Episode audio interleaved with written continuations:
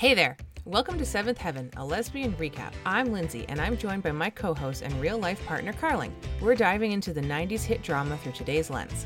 Get ready for our off the cuff commentary and peeling back the layers of the Camden family.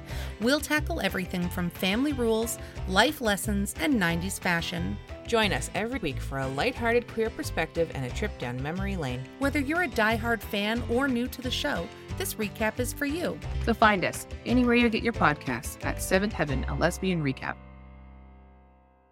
Can I picture you just like powering through like the sand to get to the beach in your wheelchair? Oh, because I've like done it. Nothing stops you.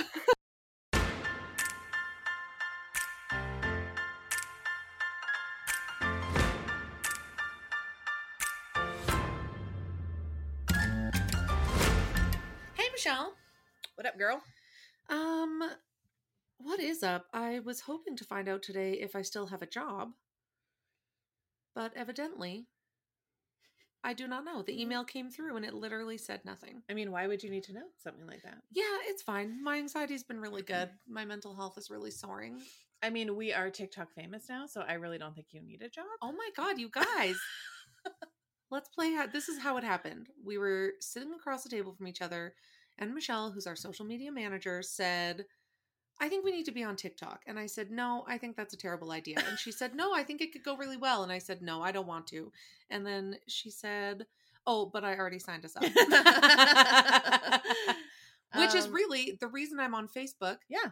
Is because I was like, no, I don't want Facebook. I have MySpace. And then you were like, okay, well, I signed you up. Yeah, I'm like, here's your username and your password. Same with online dating. Oh yeah. You were like, you need to do online dating. I'm like, I don't want to do online dating. Ugh. And you're like, oh, I signed you up for Plenty of Fish. And I was like, oh. Sorry about that. that did not go well. So I literally did not sign up for any of oh this. Oh, God, I did. Oh my gosh. I'm sorry. But anyways, I was right is what she's trying to say. Yes. and we posted our first TikTok and it has like over 7,000 views 2 It's days bonkers. later Yeah, in two days. and lots of comments and I just think it's TikTok is silly but it's also the new it's like the new thing. It's like if Snapchat and Instagram had a baby, Yeah. it would be TikTok. Well, and like Facebook is over. Instagram is still current, but it's also going. Yeah. It's Going now the way 'cause of everybody Facebook. posts to their Instagram stories now. Yes. Yeah. And so that kind of eliminated Snapchat for a lot of people. Yeah, it's true. But now TikTok is, I don't know, something about TikTok. People get a lot of popularity on TikTok, That's what I've been after my whole life. right? A I lot of popularity. No, but we just want another way to like Engage. engage and show you guys like our personalities and how silly we are and Yeah. a little bit of our everyday life and So even, whether you have TikTok or not, you should download it. You don't have to create content to be able to see TikToks. yeah, you can just be like a creeper that watches everybody. Yeah.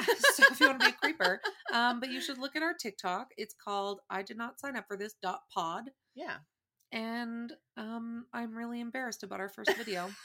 It's so funny. it's so funny, but it's funny because we're roly poly. Yeah, it's rolling on the ground. It's true. We were we really were the good a good uh good body shape for that one for sure. and we Um, and we recorded our first Patreon video for our eight dollar tier. Yeah. So um, with our Patreon, you have a $5 tier and an $8 tier. And the $8 tier gets a bonus behind the scenes video. And we recorded it while we were riding a bike. Yeah. So I got a new bike that morning And we went for a bike ride. and uh it was fun. Yeah. And we just asked each other questions Yeah. about how we met and all that.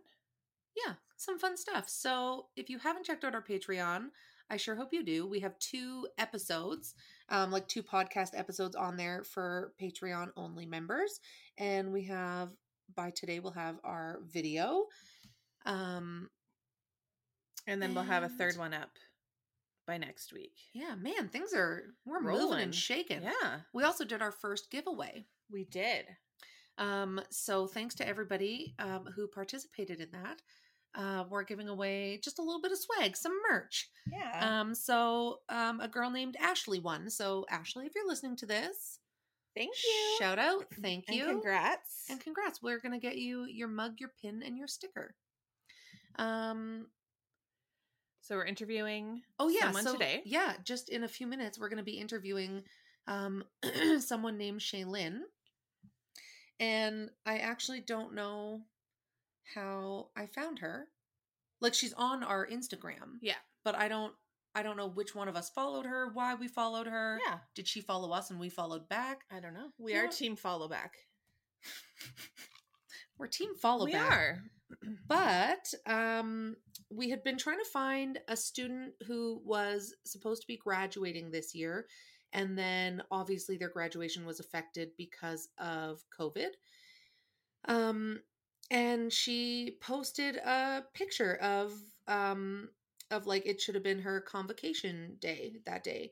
Um, so I so I reached out to her. So we're gonna talk with her.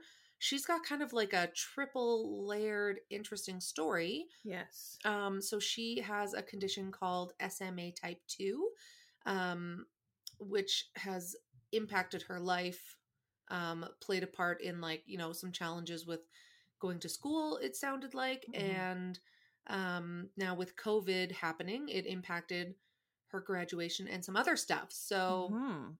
I'll save some of the details for when we interview her.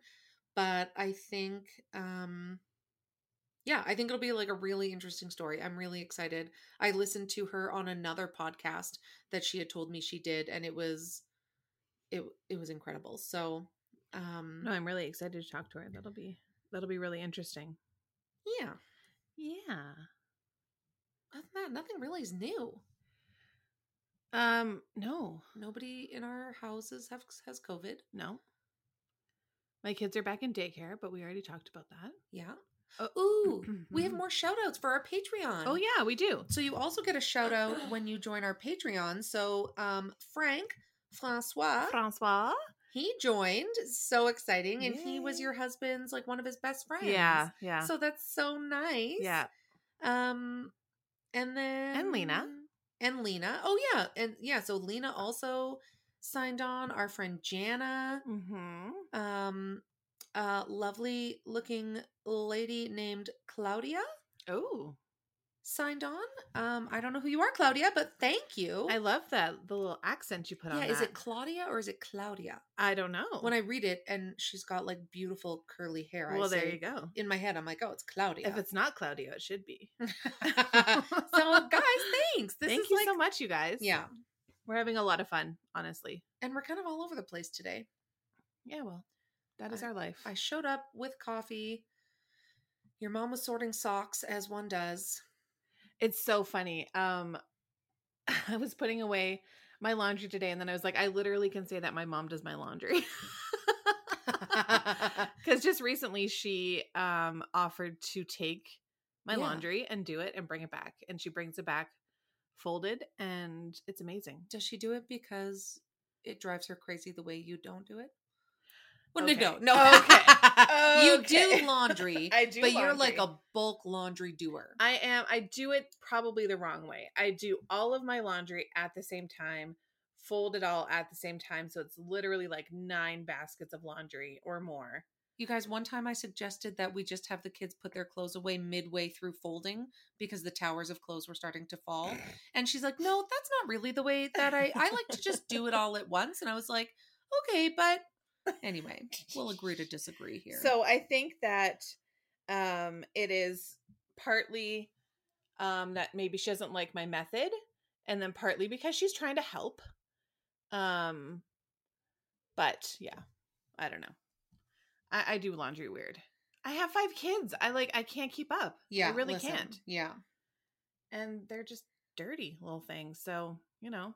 And then I'm working out, so then I have workout clothes and if my if I don't get my job back, um, because if you guys have been listening, I got temporarily laid off, and there's been very little communication about what the plan is. Um, I don't know. Can I just be a professional podcaster? How can I make this work? absolutely, Slash nanny. yeah. You have no money to pay me. Like, it- Well, no, but when has that ever stopped us before? can I get a grant to look after your children all summer while podcasting? Yeah. I don't see. What, oh, I, I actually just That's did. so I just sad. needed to take a breath. Um, no, we're, we're gonna get TikTok famous. Yes. We're gonna get podcast famous. Yes. Our And then things are just gonna, gonna, blow up. things are just gonna start rolling. just rolling. We like I said, we just have to put it out there. I did read The Secret. Yeah, I read it like 20 years ago. what did you Um, do to manifest this reality? I know, We right? should create a vision I obviously didn't do it right. Oh my god. Oh, Um, I'm not a vision board person. I did once and it was fun, but I like I don't know where I put it. But and like what? You just stare at it until something happens? Like I don't know. Maybe every day you just stare at it for a certain amount of time. I don't know. I don't know. I don't know. So if any of you guys are hiring, I'm Or know the- very personable. Or know how vision boards work. or know how vision boards work, or if you can tell me how I can make money as a professional podcaster. yes. That would be great. You should do commercials and voiceover work. I hate my voice. Oh. I think companies would pay me not to talk about their products. Well, it's a good thing we have a podcast because nobody can hear your voice. Listeners, if Oh you my hate Carling's voice, please let us know. I feel like I have a face for radio, but a voice for silent oh movies. Oh because I edit our podcast, I'm used. I'm now more used to my voice, but I just find it grating or something. I thought that, well, I, and I've never liked my voice. I feel like I sound like a valley girl whenever I listen to myself back. But I'm used to it now that we're like listening to our own podcast. It doesn't annoy me as much as I thought it would. You guys tell us. Do you hear your own voice and like think it's awful? And do you think your voice sounds different to other people? Like my I like how we I paused. I was like, "Hey guys, can you just quickly tell me?" Oh, oh, we have a we have a, a caller. Judy, line one. I hate Oh. my voice. I don't know what that is. I can't do accents at all. Okay, let's get ready to rumble. No, let's get ready No. to interview Shaylin. Okay. Um, all right, let's cue our music.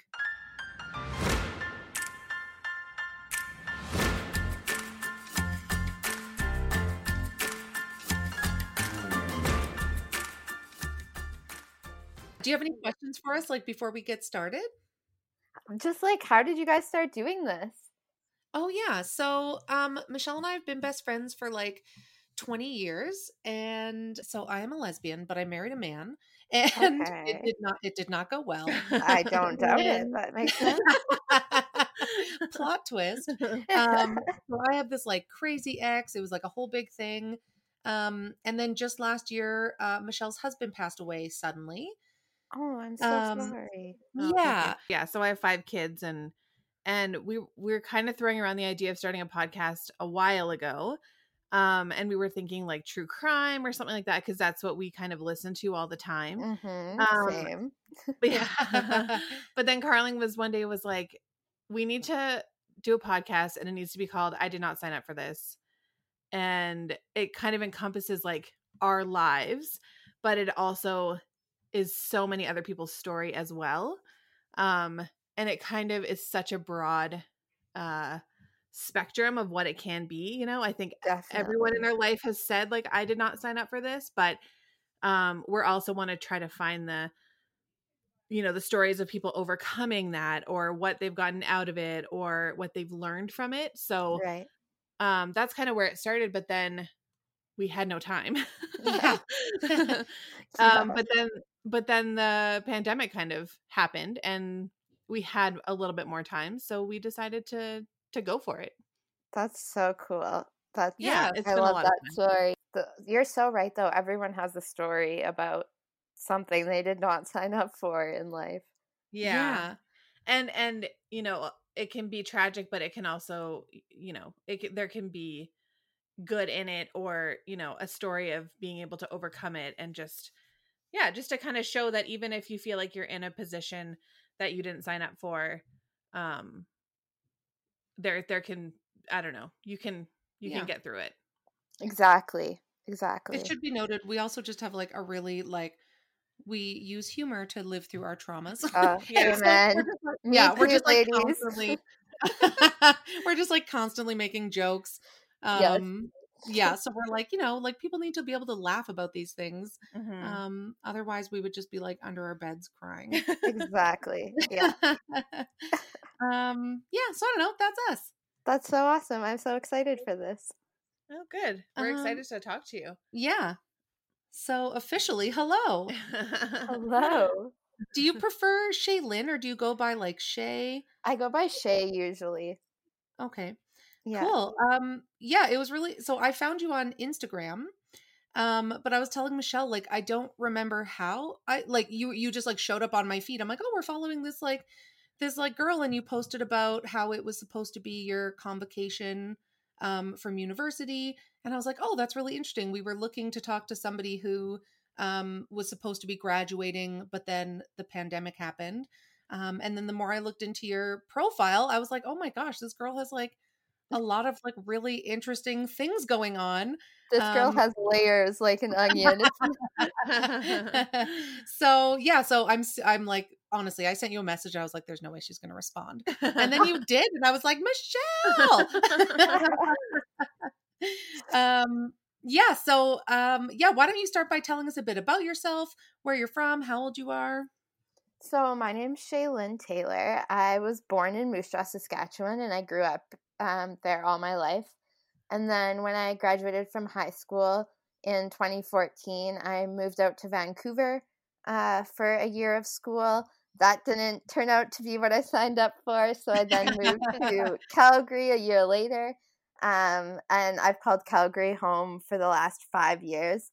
I'm 24 years old um, and I live with a degenerative neuromuscular disease called spinal muscular atrophy, or SMA for short, type 2. Wow. Wow. And so, when were you diagnosed about it, or with it, and like, what is it? So, my parents began noticing around a year old that I was kind of a floppier baby. I would try putting weight on my legs, but not for long. I was always holding on to things or them. Um, if they left me on the floor, I wouldn't crawl around and explore. I would just sit where they left me. And so they began going to different doctors, um, asking for answers, asking for testings, and they continued being told that I was just a lazy baby, that I would start moving when I was ready to, um, and that they had nothing to worry about. But my mom, um, despite being a first time mom, just knew that there was something more and Oh. continued um, to search for the answers. And so, as she was still fighting to find answers for my disease, she found out she was pregnant with my little brother. Hmm. And so, a month after he was born, I was diagnosed with spinal muscular atrophy type 2, which is a genetic disease. It meant that both my parents both my parents were carriers of the gene. And um, because they were both carriers, I had a one in four chance of having SMA, um, which also meant my brother had a one in four chance. And luckily, he was not affected by SMA, but he was actually born with a heart defect. And so, uh, while my mom was waiting for my diagnosis, he was born um, and stayed living in the NICU until he was able to have open heart surgery and Oh, came home around eight months old um, with oxygen tanks and the full setup. oh And she had just received my diagnosis, and the doctors told her to take me home and love me. There was nothing they could do. There was no hope, no cure, no treatment, and that my life expectancy maximum would be 12 years old. Oh my god. Oh my gosh, as a mother, my heart is broken. I can't imagine that. I mean, you're already so terrified of things going wrong like the second you get pregnant and to know that exactly. there's so many kind of obstacles coming and I mean, so incredible that she was such an advocate for you um that she wasn't taking that diagnosis of a quote unquote lazy baby, you know, lying down. She was going to find out what what was really happening. That's oh wow, that's incredible. She's strong. I feel like Yeah, so it was 18 months old. right? It was 18 months old when I finally got my diagnosis. Um, and then from there, my diagnosis has continued to change. Um, the path my body has followed is not along any of the expectations of doctors or professionals.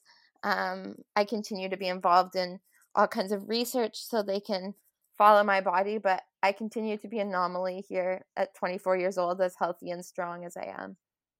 Yeah, That's- you, you've doubled your life expectancy. Yeah.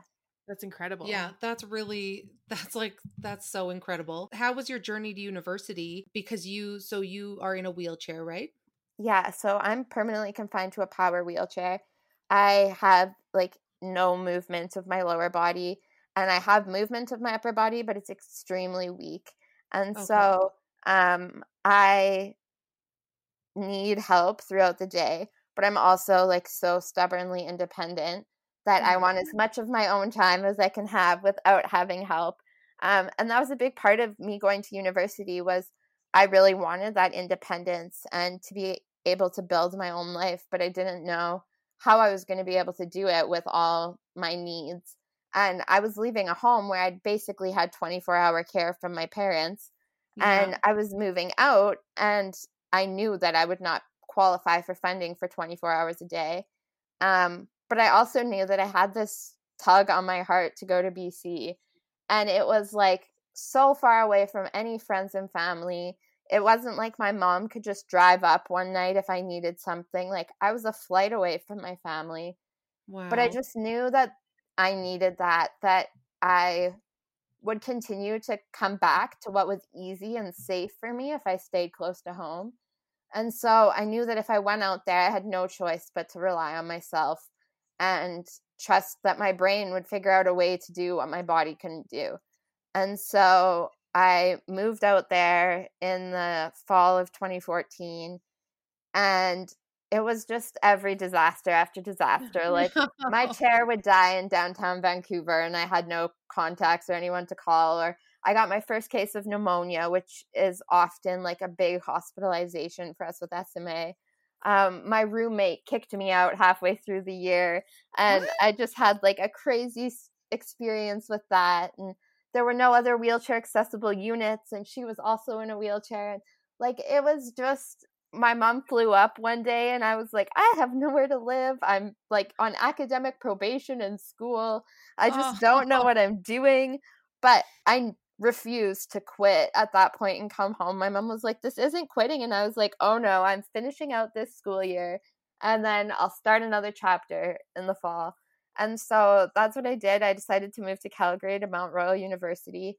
And it was like the best of everything I wanted from university. It was smaller class sizes.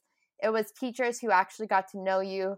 They understood what I was going through and um, were able to be more accommodating because of that. Whereas I went to Simon Fraser University in Vancouver and I was one of like 350 students. No teachers knew my name. They didn't know my story. And so when I got pneumonia and I was missing group projects and I was emailing, like, I just kept being told there was nothing they could do and I was just going to have to take a zero. And I just could tell the second I got to Mount Royal that that wasn't going to be my experience there. Oh, and Wow. it was a program change. I thought I wanted to be this businesswoman who had a massive office. I literally wrote an essay in grade 12 and I was like, my dream is to be a super powerful businesswoman who wears business suits and heels every day and like sits at this big gorgeous desk. And i started studying business in bc and i was like this is so boring. Like i i can't do this.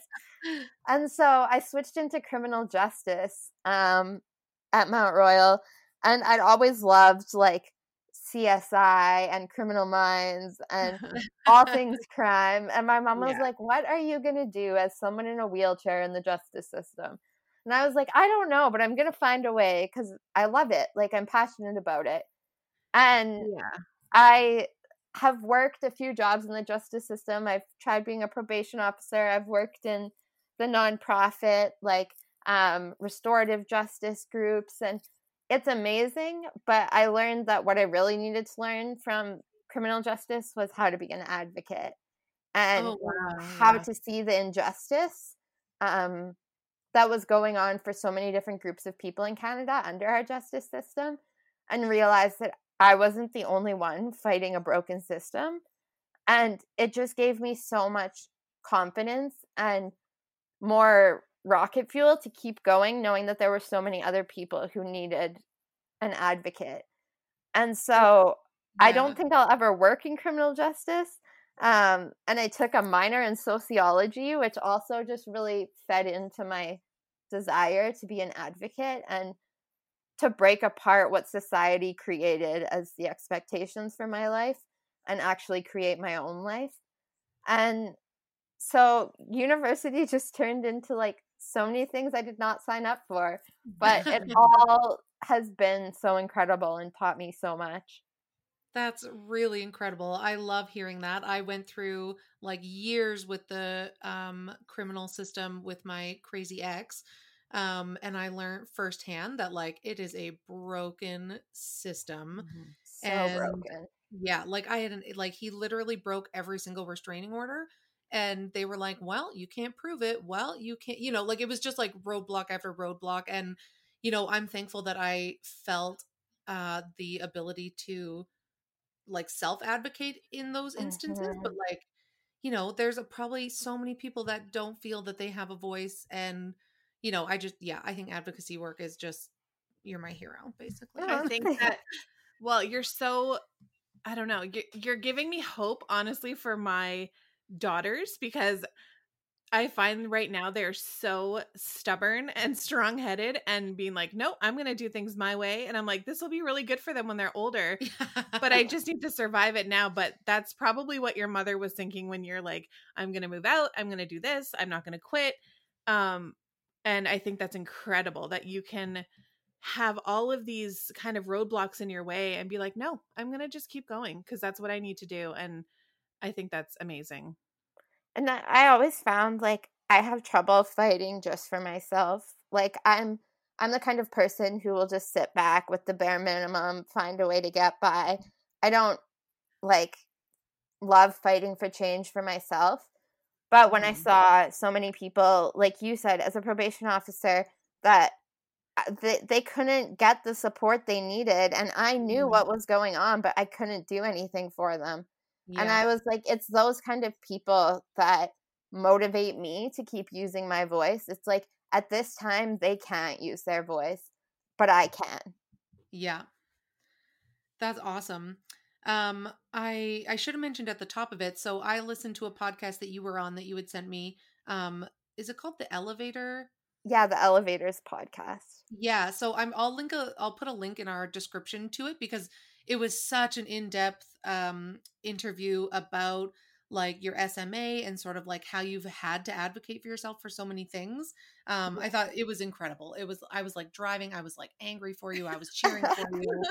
Um and yeah, it just got me like so much more excited for this interview.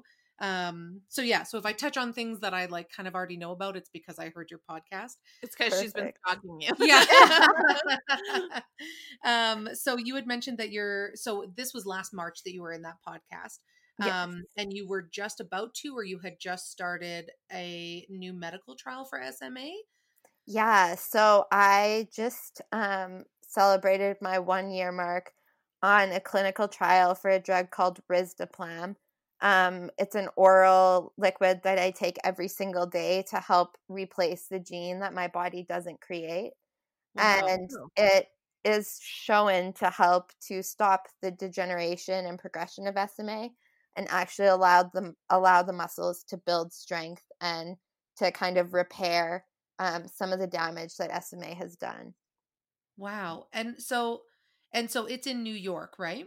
Yeah, so the clinical trial, um, it's very rare for Canada to get many clinical trial um, spots because our guidelines are so much um, more complicated than the US for clinical trials. And so for this drug, the only clinical trial in Canada is for um, people 12 and under. And so I didn't qualify for any of the ones in Canada. And I did qualify for this one in New York if I had previously received treatment. Um, so I ended up having to purchase four doses of a drug called Spinraza, which had a price tag of $120,000 a dose.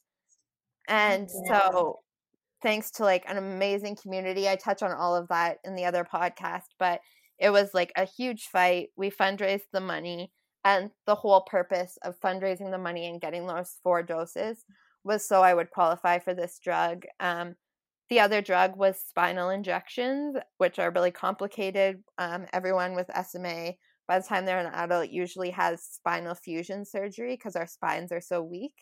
And so my spine has metal on every side, it's all wired into my spine. So it was very complicated to do that procedure. And so this drug in New York really seemed like the dream. It was something that I could maintain the levels in my system by taking it every day. And it was simply a liquid that it wouldn't change my life at all. I would just take it in the morning when I woke up and I could actually start healing my body. Wow. And no side effects to it? So there were side effects. Um, I struggled. I've struggled a lot with the side effects of treatment because my brain constantly goes, are these side effects worth what you're getting out of the treatment? Right. And yeah. I spent so many years accepting SMA and accepting what it looked like down to the point of like planning my funeral when I was 22 because that was just a reality I saw coming. Mm-hmm. Um, and even all through university, I never expected to graduate and actually be able to use my degree. It was always something that I would do until I was not healthy enough to study any longer. And Yeah. then I would be done with school. Yeah. And Yeah. so um it's hard with the side effects, but the the drug I'm on right now is really hard on my stomach. It's a very um powerful drug and Yeah. so it's very um damaging to the stomach and intestines. Oh. I've had to cut out gluten and dairy already to be um to have my food as gentle on my stomach as possible with the hopes of ab- absorbing as much medication as I can Yeah. and um, depression was one of the ones that is a side effect um, that they monitor of in the clinical trial and it hit me hard with this drug i don't know if it was a mixture of the fight of getting there or when i first started i was going to new york every two weeks um, Oh to be God. monitored and Yeah. so it was like a ton of travel a ton of doctors a ton of assessments but I um, have always struggled with depression and anxiety since I moved to BC. And it got worse and worse the longer I was on the medication to the point where I had to double my antidepressants. oh Um, wow. and it wasn't until this spring that I finally felt that starting to lift. And I think it's just a lot of head work that I've had to do of telling myself I deserve this treatment, of telling myself I deserve to get healthier, um, even though there's so many people still wasting away from SMA without treatment. And I Yeah. really struggled with that guilt. And I think that played a huge role in my depression of being on this new treatment was knowing that families that I've worked with who've lost their babies possibly could have still had their babies here if they were on this Yeah. treatment. Oh Yeah. my gosh, that's that's yeah, that's a really hard that's a really hard thought to have. Yeah, so it's it's been a lot of um of reworking on my brain and also of telling my brain that I could possibly get stronger after Yeah. I've spent so long telling my brain it's okay if I continue to get weaker. And so you went through all of this and you were still juggling school? Yeah, so I was still taking four classes My um, God. Oh, the whole time. So it would be one week in New York, and I would be there for a full week of assessments and treatment. And then I would fly back and do a full week of school, gather all my homework from the week I'd missed, and head back to New York for another week. Um, and then it got to my practicum time last summer. And so I was working as a probation officer with my own caseload. And I was then having to fly to New York um, once a month for a week. And so it was it was a lot of adjusting and a lot of um, days where I went, do I really need to be doing all of this at once? Yeah. But I just Was felt ever- go ahead. oh, sorry, go ahead. Oh, was it ever an option for you to take a break from school? So so many people were like, Shaylin, just stop, take a break, work on treatment, like just slow down. Um, but there's so many complicated piece when it, pieces when it comes to being in a wheelchair. And so if I stopped school, I lost the home care funding I re- was receiving in Alberta because since I was still a Saskatchewan resident attending school there, Saskatchewan was funding my care. Oh, But as soon as school ended for me, or I was no longer a student, I no longer received that care funding. And I would have to switch everything over to become an Alberta resident if I wanted to receive care there. Oh wow. So it meant that my apartment I wouldn't have anymore. I would have to move home. I would have no caregivers. Um, my insurance would change because I would no longer be a student, so I wouldn't qualify under my parents' insurance anymore. Mhm. Um, and so it was just like, of course, a bunch of additional SMA pieces on top of it. It was like my support staff who I'd hired and had an amazing team of that took such good care of me. I would have to lay all of them off because I would no longer have money to pay them. Yeah. Um, and like all my volunteer work in Alberta, I would have to leave all of that. And it was just easier in my head to continue powering through um, for this short amount of time instead of having to give up so many other pieces of my life. Yeah. Mhm. And so the trial is a three year trial, right? Yeah, so it's a three year trial, and then after there's um two year extension phase I can continue to do if I want to stay on the drug. So I'm actually guaranteed five years of the drug for free by participating in this study. That's amazing. So you were doing your last year of school, right? Well, you did your first year of Yes. treatment. Yeah.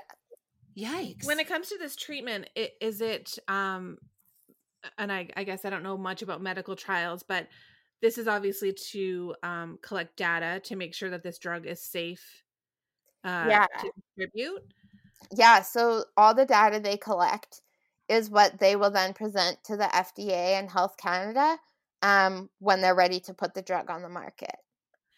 That's amazing. So, um, I guess kind of touching back on on your your thought process because you were talking about how um, you know, you were you were having a hard time taking the drug knowing that people that you know were losing, you know, children to it. Did did it kind of change your mindset that, you know, you going through this trial is going to be a positive for so many people in the Yeah, end? I I really had to, the people in my life really had to keep reminding me of that in the beginning. Yeah. Yeah. um because i struggled a lot with it but i i am now seeing that as covid hit um this drug company had enough data that they were able to get a bunch of patients in the us switched over to their drug so they wouldn't have to go into the hospitals um and expose themselves to get their spinal injections Mhm. and so it was really encouraging for me. Like when I read that, I was like, well, because I've stuck this out for a year, they have enough safety data that they can then continue giving kids treatment while this pandemic's going on. And there's little blessings like that. Um, Yeah. But I work with newly di- diagnosed families in Alberta, and I have had two close um, families lose their babies to SMA. And so for me, it's always like bittersweet because Absolutely. I'm getting so much stronger and I'm getting healthier and I'm pushing this drug along. But it's like Lewiston and Aspen will never be able to experience all these drugs that could have saved their life. yeah. Um, And then I continue to work with families who still have their babies here and they're jumping through the hoops of trying to get their child on treatment as soon as possible. And it's just like such a crazy landscape right now.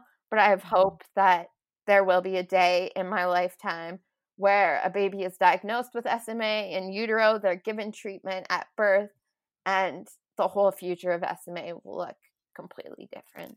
yeah. That's amazing. Well, and and those families are probably so encouraged by your progress that you know, like you're saying that that they could have that drug as well for their child and and see them grow up.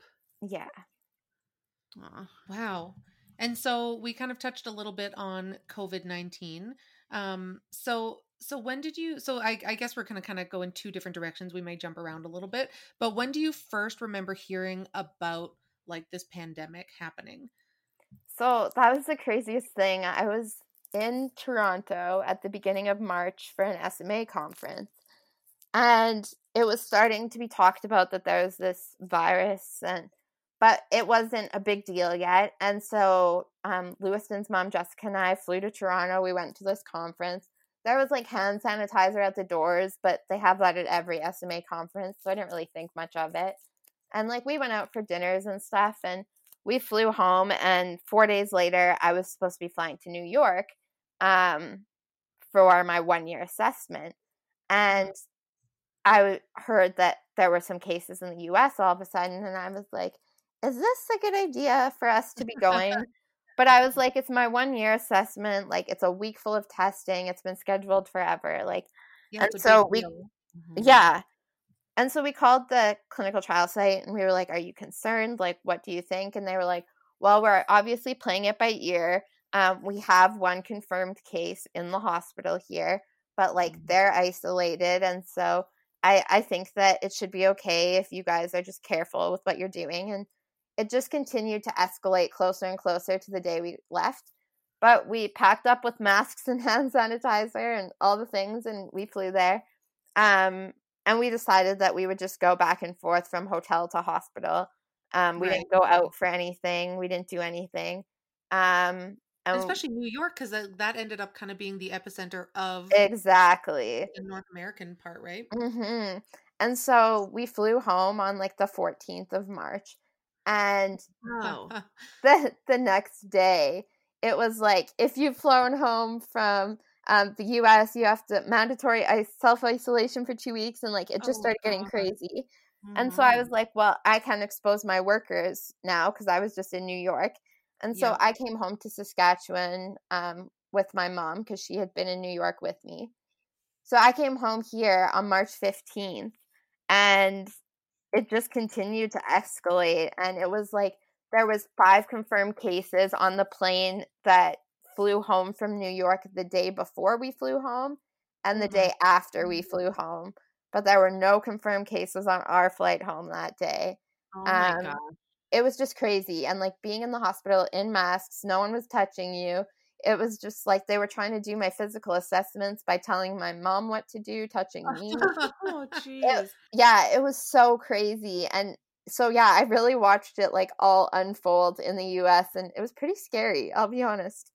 yeah. Are, and are you immune compromised? I am. I am. So I'm immune compromised. And then one of the biggest issues, and usually the issue that leads to death with SMA, is how weak um, and compromised our lungs are. And so with COVID attacking the lungs, um, yeah, it was definitely it was a scary thing. Um, but I think that I was one of those people that it was scary. I isolated. I haven't really I've been out to the grocery store twice in like three months. yeah. But I also looked a little differently at it because pneumonia is also deadly for me. And Right. Mm-hmm. influenza is also deadly if I catch it. So it it was scary and I knew I needed to take the precautions, but a lot of the precautions were things I already did every day of my life for the last Yeah. 20 years. Wow. Yeah. And so and so how has it affected your trial cuz you're now into the second year officially of your 3-year trial, but now the borders are closed. So I was really grateful I got that one year assessment done because it would have really thrown a wrench into things if I hadn't had all that data completed. Yeah. Um, it turned out that I was the last clinical trial patient that they were able to see before they had to close down because of the pandemic. So I was like the last one they saw all the way from Canada. Um, but they have since found a way to ship my medication over the border to me. It's so complicated because my medicine is light sensitive and it's temperature sensitive. So if it if the temperature warms up too much, it becomes inactive oh, and God. if it's exposed to light too much it weakens the effects of it and so trying to transport it is like such a gong show um yeah. up until now it it has a short shelf life as well and so it only can stay like in my fridge for a month and a half and so up Oh. until now every month my dad has been flying if it's not a time where i have to go for assessments he flies up to new york and flies it home for me so he can make sure it's taken care of What? but Wow. yeah and the clinical trial is actually amazing and they pay for him to fly there and bring it home um, and so he has special um permission to do that. yeah he has like a big document he has to bring and it can't go through the scanner at airport security and i don't know if you've ever flown into jfk but their security is top notch Um, so he has to go through all this um, clearance to be able to bring it across the border with him Wow. um, And then for does, me. so if you're living with him, does he have to quarantine like every time he comes back? So he doesn't have to do it right now because of COVID. Um, they have found a way to ship it across the border um, Oh, and okay. actually get it delivered right to my house. Oh, so okay. Wow. thankfully, he doesn't have to be um, leaving the house. So my whole family has been quarantined with me the whole time. Um, Oh. my my parents are both teachers, so their work um, went to working from home right when it all started to break out. So that was Wow. Are they so Um, happy to have you like under their roof? Oh, they love it. I don't know how much I love it after six years of like living away in my own space, Yeah. but they are in heaven. Yeah, they're and totally. I have a service dog that I got um literally right as I started the clinical trial process, which I didn't realize how much of an adjustment that was. Um, just getting the service dog, and so they really love having the two of us home. They love getting to spoil him, and they've bought him a pool and everything. But um, it's different, and there's still that heaviness of like I've just graduated university and I should be starting my life, but because I'm so um, immunocompromised, I'm still here under their roof. Yeah. yeah. So yeah. when so when you so with school, so you were like, "Oh crap, like I got to head to Saskatchewan for my own safety." Were were you still in the middle of classes? Like were you wrapping up with exams? Yeah, so I still had like three weeks of classes left when I came home.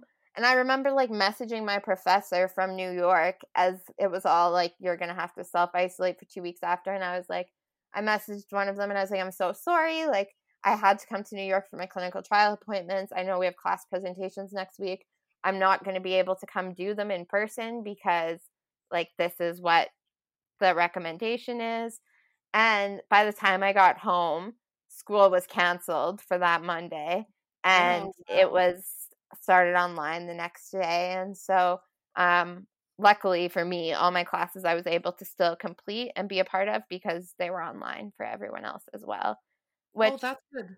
it was it was a blessing, but also a bit of an interesting thing for me to experience because for so many years when it got like the bad times in cold and flu season, I would beg to be able to just like FaceTime into class instead of having to come sit Yeah. in germ infested classrooms and like put myself at risk and it was always like no like that's distracting for students that's like uh, difficult for the teacher it's not good for privacy and then it was like covid hits and like every accommodation a wheelchair person has ever asked for it was like Yeah. look we can do all these things oh um my god. so I'm you're like, hoping- wow, funny how Yeah. that happened. i'm really hoping that that helps to honestly create a change moving forward for people with disabilities is Yeah. the realization that so much of work and school can be completed remotely if that's what's safest for the student. Well, and it and it feels like so many things are going to change in that way. I mean, it's basically like this huge social experiment that's happened to to try to figure out how um, we can still communicate and do school or buy things or you know yeah do, just do kind of unthinkable virtually so hopefully that does change a lot of things for for people who haven't been able to like you said be there um their whole lives and yeah, it- Yeah. it'll probably change a lot of things And that's Yeah. interesting that your classes kept going. So we interviewed a teacher last week um that was like a elementary school teacher and you know like a big thing had been sent out for like Michelle's kids saying school's done for the year. The the grade they have is the grade they have, but we'll still provide you know schoolwork and it was sort of this like back and forth. So, but for university like they couldn't just give you a grade and be like, "Okay, go get a career," right? Like yeah you would have had to finish. Yeah, so all of Um, exams were online, which was super complicated because like it's really hard to monitor academic honesty when you're letting your students write their exams from home next to their textbook.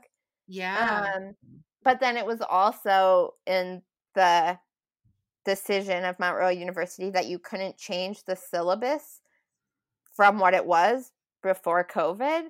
And so it Oh. was like if you had a final exam on there, you couldn't then cancel it.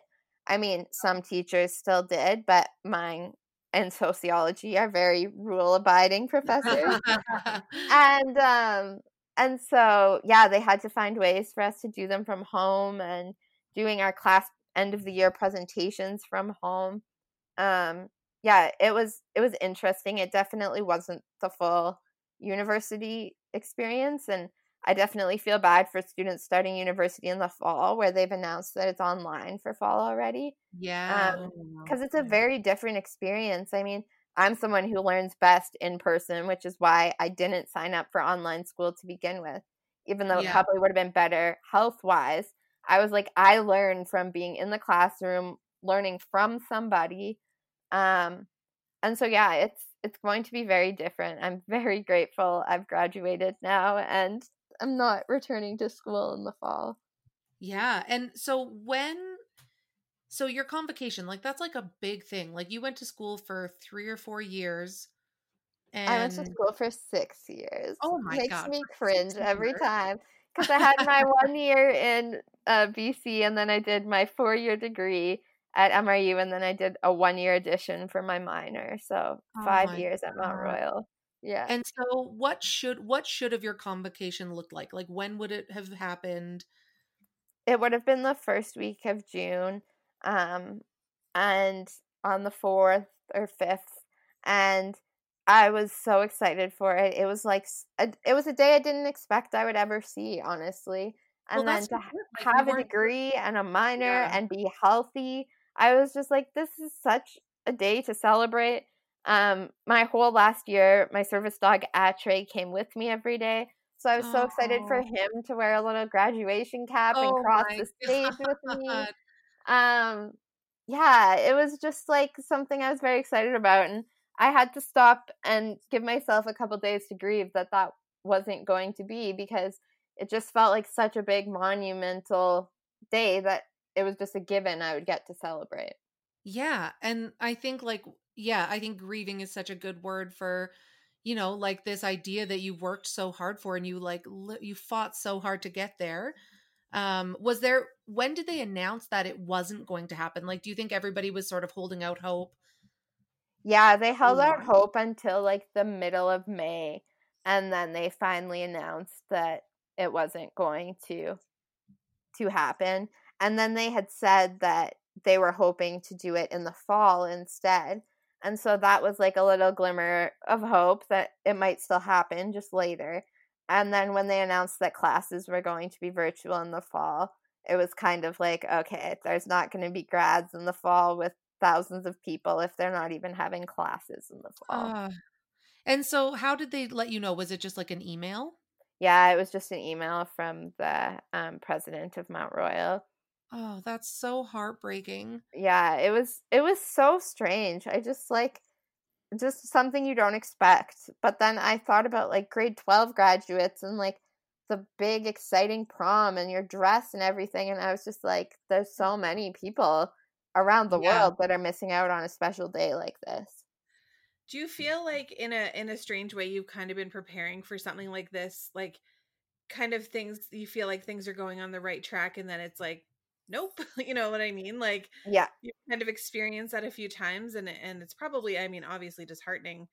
Um but maybe you've come up with some coping mechanisms to to kind of deal with the disappointment. Yeah, my best friend and I joke. We've been best friends since like elementary school and we've gone through so much stuff together um and periods of not talking and we always end up getting ourselves back on track and being best friends again and we always joke and we're just like after all the trauma that we've gone through together and like the excitement and the crushing um that it's really hard to enjoy the happy without being like a little bit tense for the ball to drop and something Yeah. to to come along and change it um but i have been doing counseling since i was 12 years old and i really don't think i could handle my life if i did not have that kind of support in my life because Oh, there's so just so much that always changes that I need to have that non biased, impartial person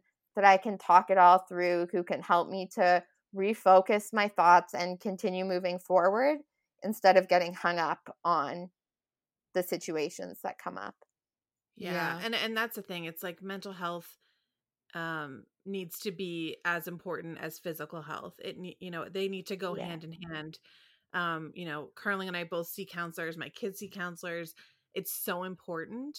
It is. Um, it it can just make the biggest difference in someone's life and especially if you're, you know, the trauma that you've gone through and yeah, like you said it, it you know, you need to have that person that you can you can talk to and and feel like you're understood or give you some some uh tools to kind of manage. Exactly.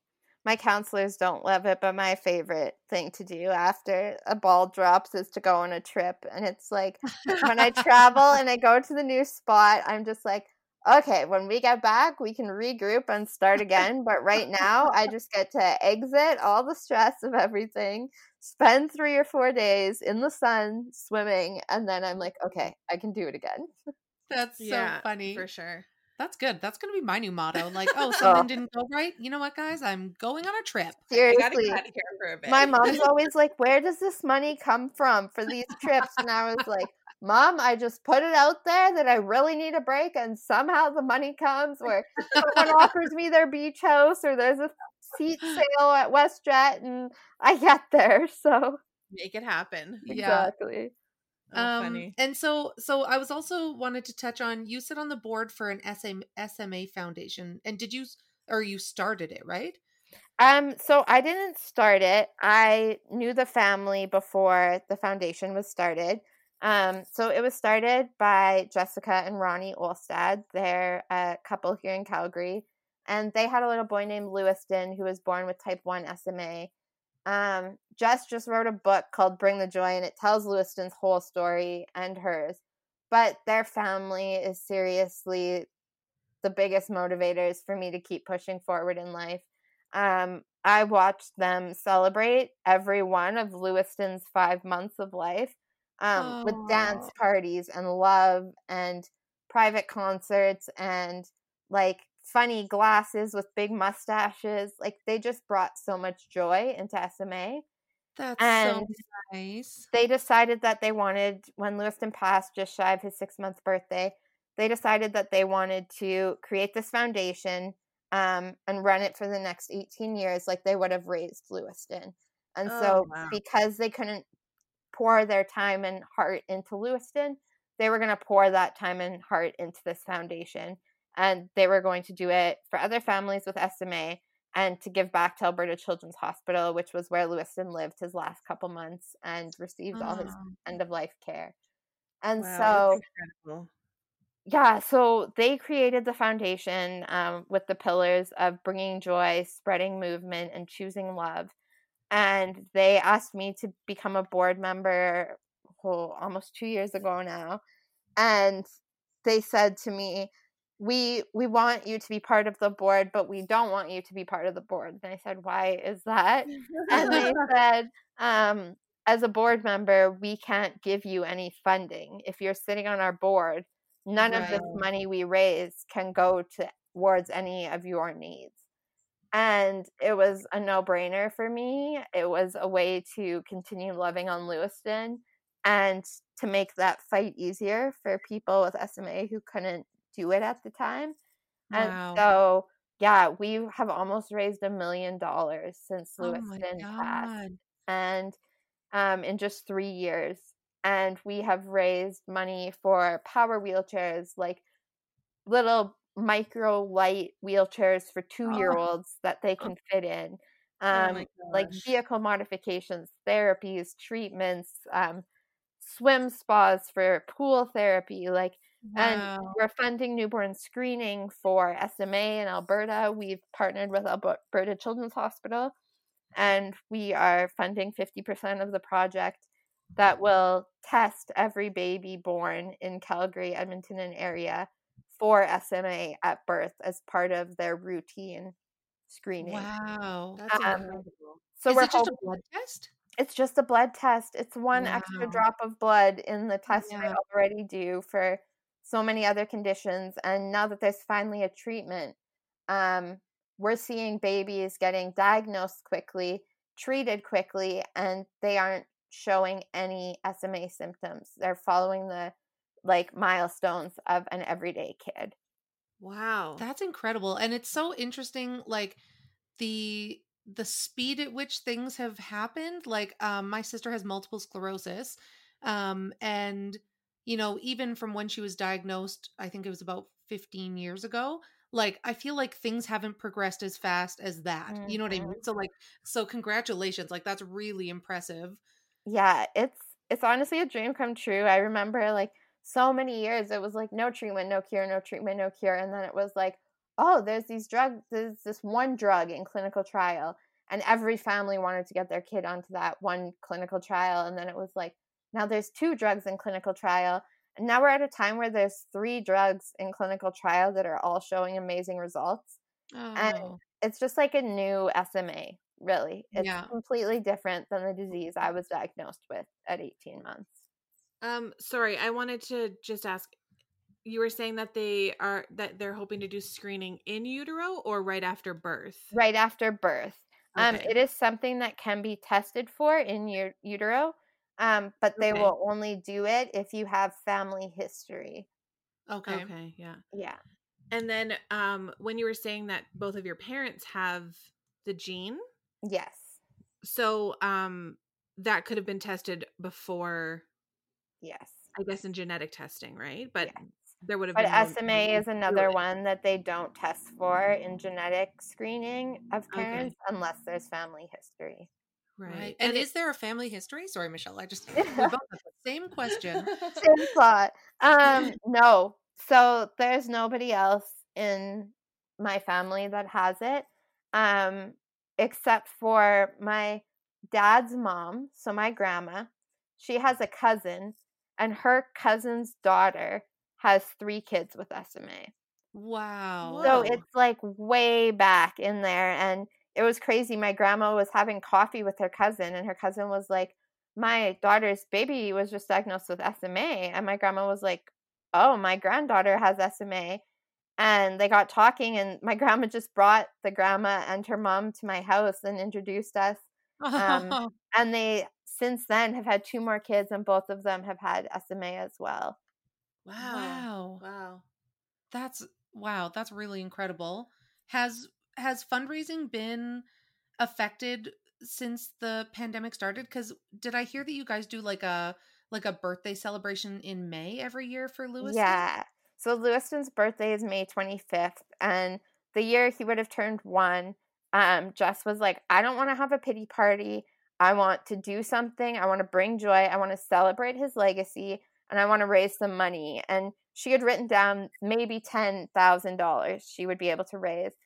And we just, they blew it out of the water the first birthday. And ever since, every year on May 25th, we celebrate Lewiston's birthday with like 200 plus people and a big dance party, a big auction. Um, and so this year we couldn't do that. And it was really heartbreaking because it's our year that we're so close to hitting a million dollars raised. And that was our goal for 2020. Um, and so it, there was a point where we thought we were just going to postpone and celebrate his birthday in the fall. And it was like, but we still can't let that day go uncelebrated. And so Mhm. Jess came up with the idea to do an Instagram a thon. And she ended up being on Instagram from 8 a.m. till past 8 p.m. on his birthday and went live with over 23 different guests from SMA families, myself, um, to George Stroumboulopoulos and the Birds Oh, Papaya. Um, Jillian Harris and her fiance Justin were on there. Um, Wow. so yeah, it was it was an amazing event, and we ended up raising a hundred thousand dollars all virtually. God. So I was kind of um perusing her Instagram while you were talking and I noticed that she it must have been during that um telethon that she was doing that she interviewed someone who's local here who just lost her daughter to cancer. yes, Um, Heather. Heather, yeah. Yeah. So yeah, wow, she's a far-reaching Yeah, so actually, um, Jess and Heather met like, oh, almost, I don't know how long ago. It was at least a year ago that they met. And Mhm. Jess became quite close with Evelyn and Heather through Evelyn's journey. I was honored to spend a few days at the hospital with Ev or at Jess's house snuggling babies with her. Um, and so yeah, it was it was very nice for us to be able to honor Ev um, and her memory on Lewiston's birthday as well. Aw, yeah, Wow. it's so heartbreaking. So can people if they want to like learn more about SMA, if they want to donate to the what is it called? The Lewiston It's called the Love for Lewiston Foundation. But if you if you Google Lewiston, um, Yeah. it's L E W I S T O N. Um, it's the first thing that pops up. Um, it's all over my Instagram and Jessica's as well.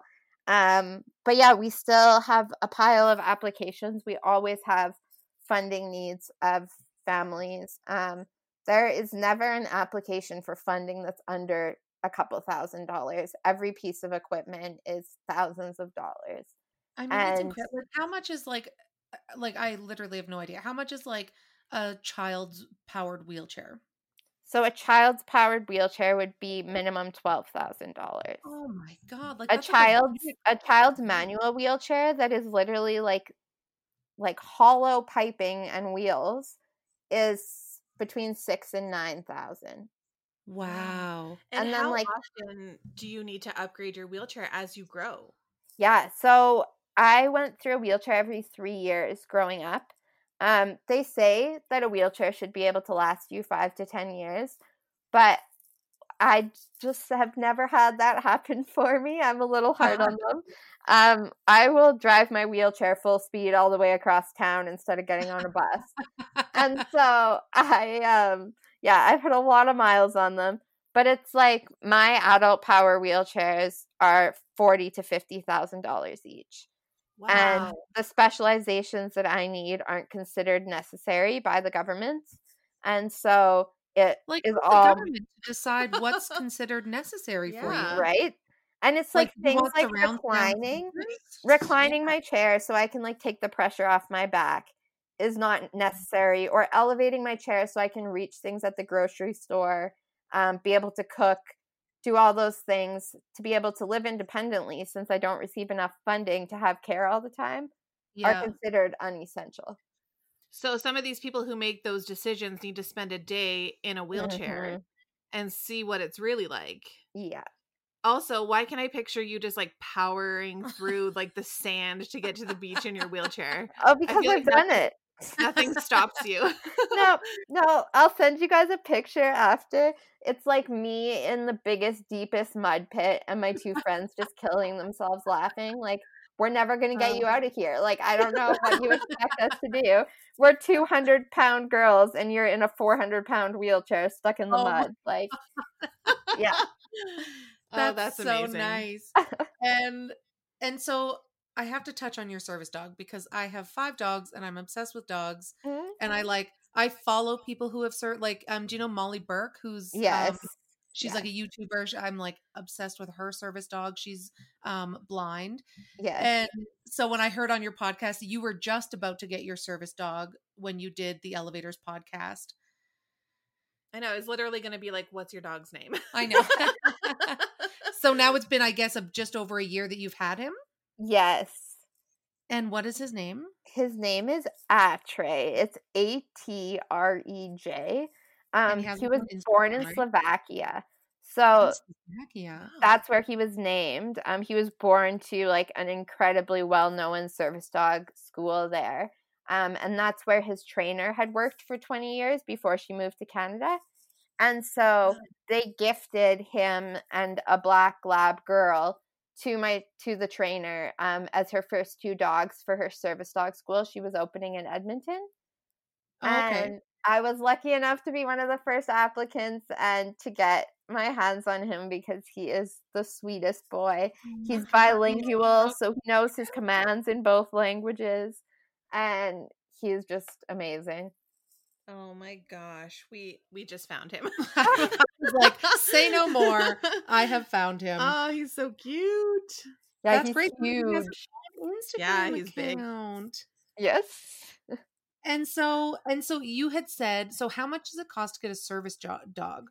So they cost thirty thousand dollars to buy from a service dog school. There are um, nonprofit service dog organizations, and I had waited on a wait list for three years with like no movement. And finally, it was like, I'm getting close to graduating school. I need to have more help in my life. And he has literally been the perfect addition to my crazy life. He flies Aw. to New York with me. Like, he loves Central. Park. He, yeah, he's just perfect. I love that. And because how, so he probably takes off a lot of the pressure of what you would need hired help for, right? Exactly. So he opens and closes my all doors for me. Um, he repositions my legs. He picks up anything that falls from like a piece of paper, a credit card, my phone, like a parcel. If it gets delivered to the door, he'll pick it up and bring it to me. Um, wow. he'll pick up anything I can't reach from the lower levels of the shelves at the grocery store and hand them to me. He um, does pressure therapy on my legs when they're swelling. Ugh. He literally is like a dream. The picking things up was the biggest piece of anxiety in my life. I was constantly scared to drop my phone, to drop my credit card, um, to drop the things that I really needed throughout the day, knowing I would have to wait till like 9 p.m. when my worker came that night to have them picked up.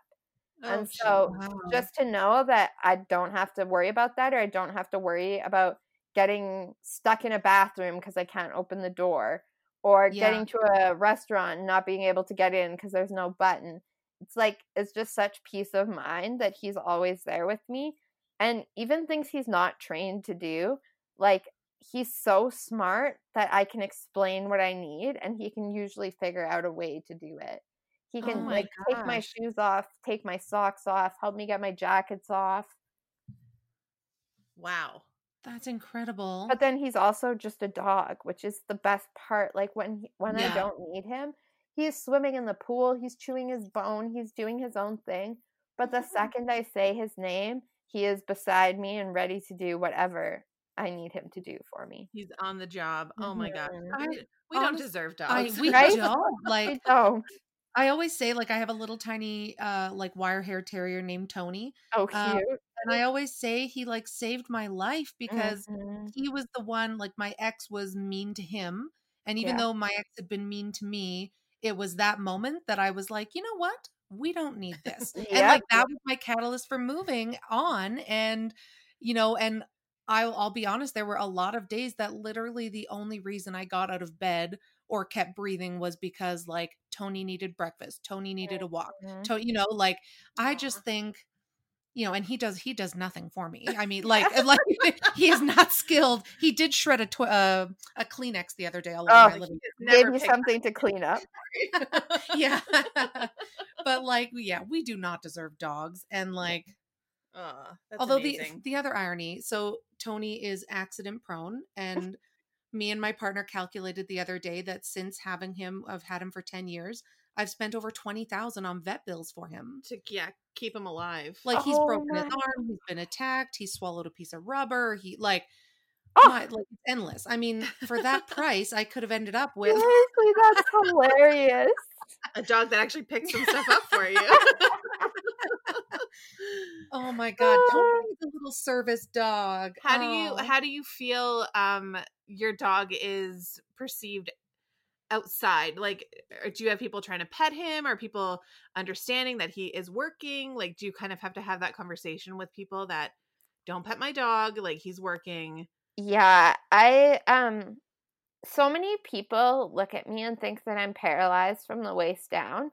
So I must have like full strength upper body and they're just like, "What is this dog doing for you?" oh yeah So I even have friends who are like, "Why did you need to spend that much money on him?" And it's like, "No, it's the times when I'm alone without my friends or without my family that it's like that is when he is my savior because he knows that he's the only one who can help me." Um and so he's pretty good when it's just the two of us and we're like at the grocery store. He wants nothing to do with people. Like they'll want to pet him and I'll be like, "Oh, sure." And I'll put him in a sit. And if someone asks me to pet him, I usually say yes. He has to listen to me, sit down, stay looking at me, and then I'll let them pet him. but Okay. he like is so unfriendly when people do that. Like he won't even look at them. He just like keeps turning his head away from them. He's like, no, like I'm working. This isn't social hour. And so he's he's pretty good at crowd control for himself. Oh, funny. That's Yeah. funny. I have um a three-legged dog. He's got a front leg amputation. Oh, I want a thought special needs puppy so bad. Yeah.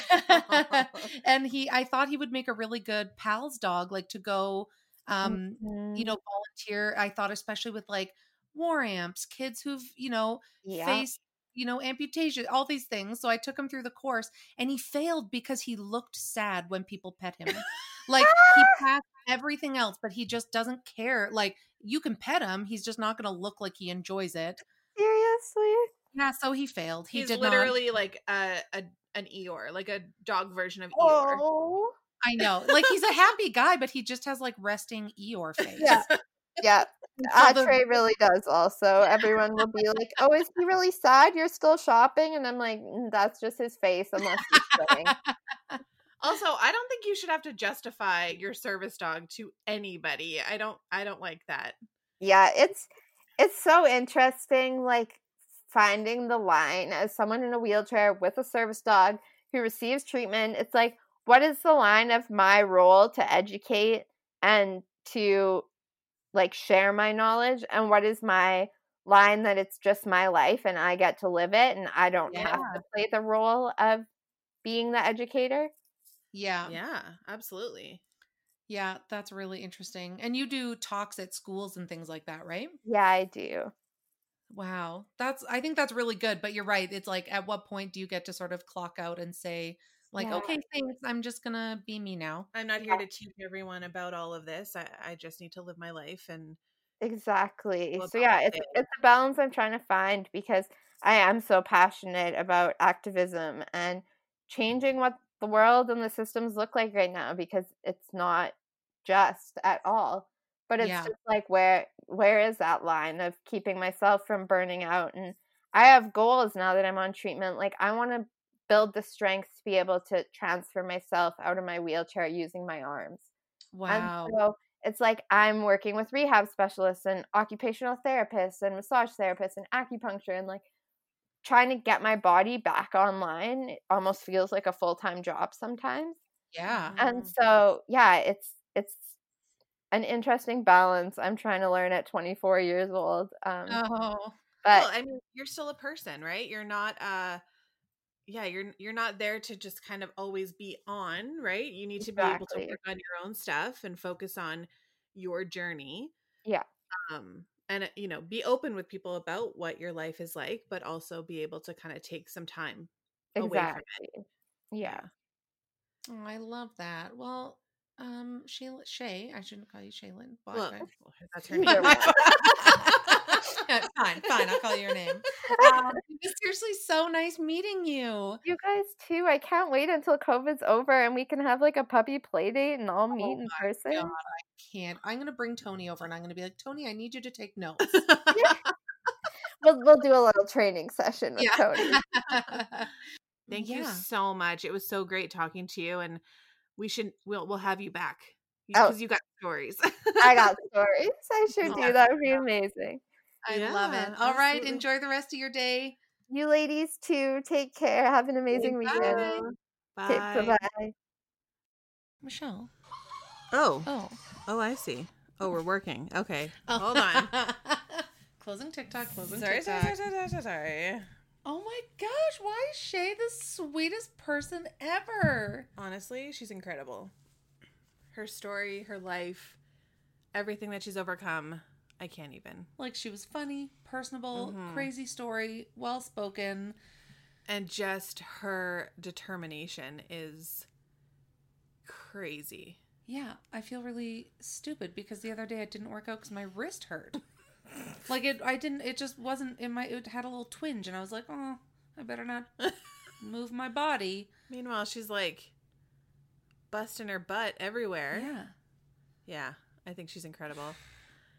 She has grabbed life by the horns and just, yeah, is determined to live her life. Yeah, we'll have to. I'll post the episode that she was on for the elevator podcast Mm-hmm. um, because it was like a way more in depth about her SMA and her journey to the trial drug. Right. Um, and yeah, follow her and her dog on on Uh, her Instagram. dog. I love it. So cute. I just can't believe dogs can be trained to do things like that. I just think it's incredible. But no, that was really good. I still can't Mhm. believe she said yes, first of all. Because again, like, who are we? I just sent this message. I'm like, hey, girl. Yeah. No, I I'm so happy that we got to interview her. Her story was amazing. So anyways, if you are enjoying us, And our podcast. no, just us. uh, follow us on Instagram at I did not sign up for this dot podcast and on Facebook at I did not sign up for this. and guys, now on TikTok at I did not sign up for this dot pod. Um, yeah, we've got a couple videos out and they're ridiculous and I'm so embarrassed, but I love it. The things Michelle makes me do. I'm trying to get her to do the savage dance next. I cannot. I'm a savage. Oh no. or Carole Baskin. it's fun. It's fun and it's another fun way to get to know us and how silly we are and and how much fun we have together. Yeah. Um, and also write us a review. We have been getting a couple and they're so nice. Um, so if you like us, give us five stars because I don't know, somehow that probably helps us. I want Yeah. Apple probably wants to know that we're good. Yeah. Um, And we want to know. and we want to know. And now we're going to end this one and start recording one of our Patreon episodes. So we each have a crazy true crime story that we're going to talk about. Um, So if you want to check out some more content on Patreon, you can find us at I did not sign up for this. yes. Yes. Um, all right, everybody, have a wonderful day or night. Year, month. Bye. Bye.